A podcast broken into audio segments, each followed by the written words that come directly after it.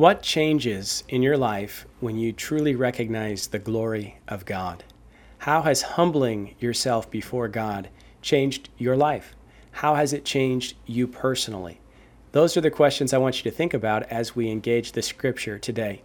I'm Dr. Andrew Marquez, and this is the Baptist on the Bible podcast. Here is your 7 at 7 devotion. It's a devotion designed to be offered at 7 a.m. on Mondays and Fridays to help encourage you in the midst of your work week. Uh, today we're going to be looking at Daniel chapter 4, continuing and actually finishing the series called The Tale of Two Sovereigns. We've been looking about how King Nebuchadnezzar uh, had a terrible dream, and that dream became a reality when God actually took his mind. And Nebuchadnezzar, for seven years, believed that he was an animal. And it was a very humiliating experience until Nebuchadnezzar finally recognized the true God for whom he was, for who he is, and his mind was restored, and then the full restoration is what we'll look at today. So, as we have these questions in mind and begin to think about these uh, things, uh, join me in reading the scripture so that we have something to talk about in more detail. Beginning at verse 36 of chapter 4, it says, At the same time, my reason returned to me, and for the glory of my kingdom, my honor and splendor returned to me. My counselors and nobles resorted to me. I was restored to my kingdom, and excellent majesty was added to me. Now I, Nebuchadnezzar, praise and extol and honor the King of heaven, all of whose works are truth and his ways justice, and those who walk in pride he is able to put down. Thus saith the Lord, the reading of his word. What do we see here? We see a restoration of a humbled king and a resolution a resolved nature to the proclamation beginning this chapter that he knows who the Most High God is. And so Nebuchadnezzar is officially uh, making the statement that in spite of all of these things, in light of all of these things, I know who God is, and I want you to know who God is. And so this is just an incredible moment because from the darkest place, God has now elevated this once pagan king, right?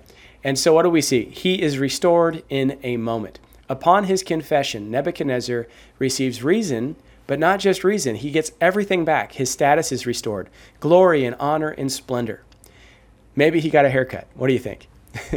his subjects were restored. His councilmen and his nobles returned to him.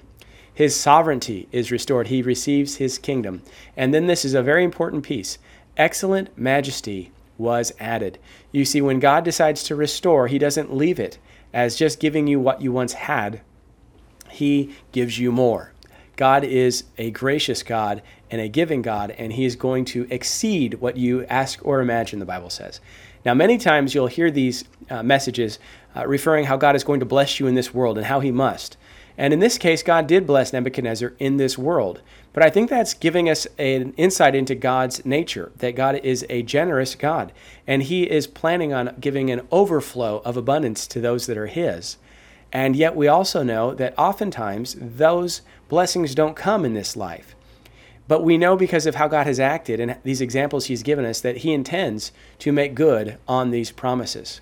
So we look into the book of Revelation and we find out that God plans on giving His people a new creation, a new earth, a place where their streets are made of gold, where the gates are made of pearls, where we will see those that passed on before in glory and splendor, and we will be reunited with our loved ones in the past, and God Himself will wipe away every tear from our eyes.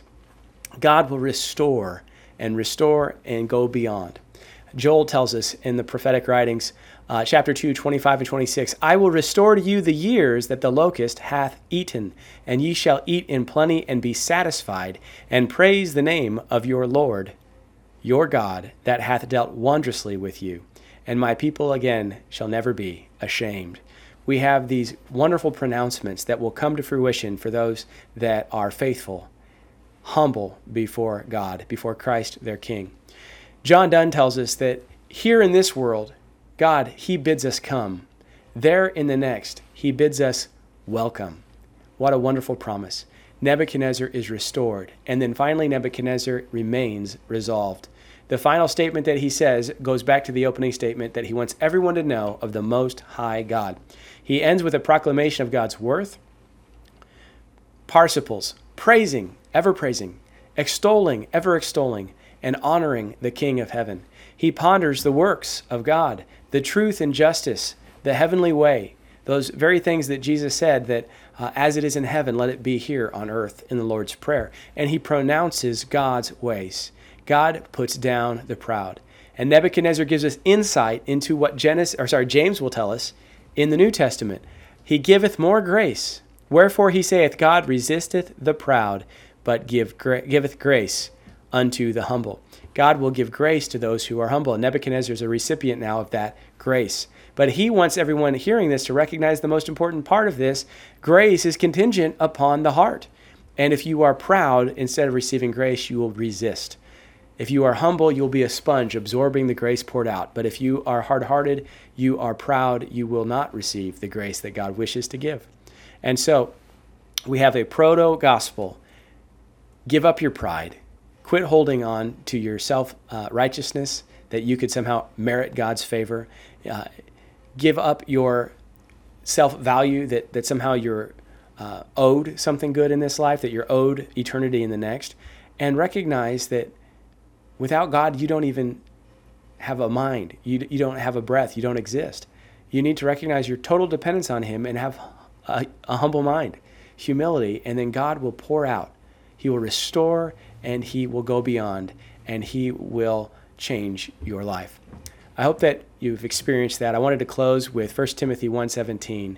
Unto the King eternal, immortal, invisible, the only wise God, be honor and glory forever and ever. I hope you're encouraged. If this has encouraged you, I just ask you to take a moment to share this uh, or like this so that I could get the word out to more people about these devotions.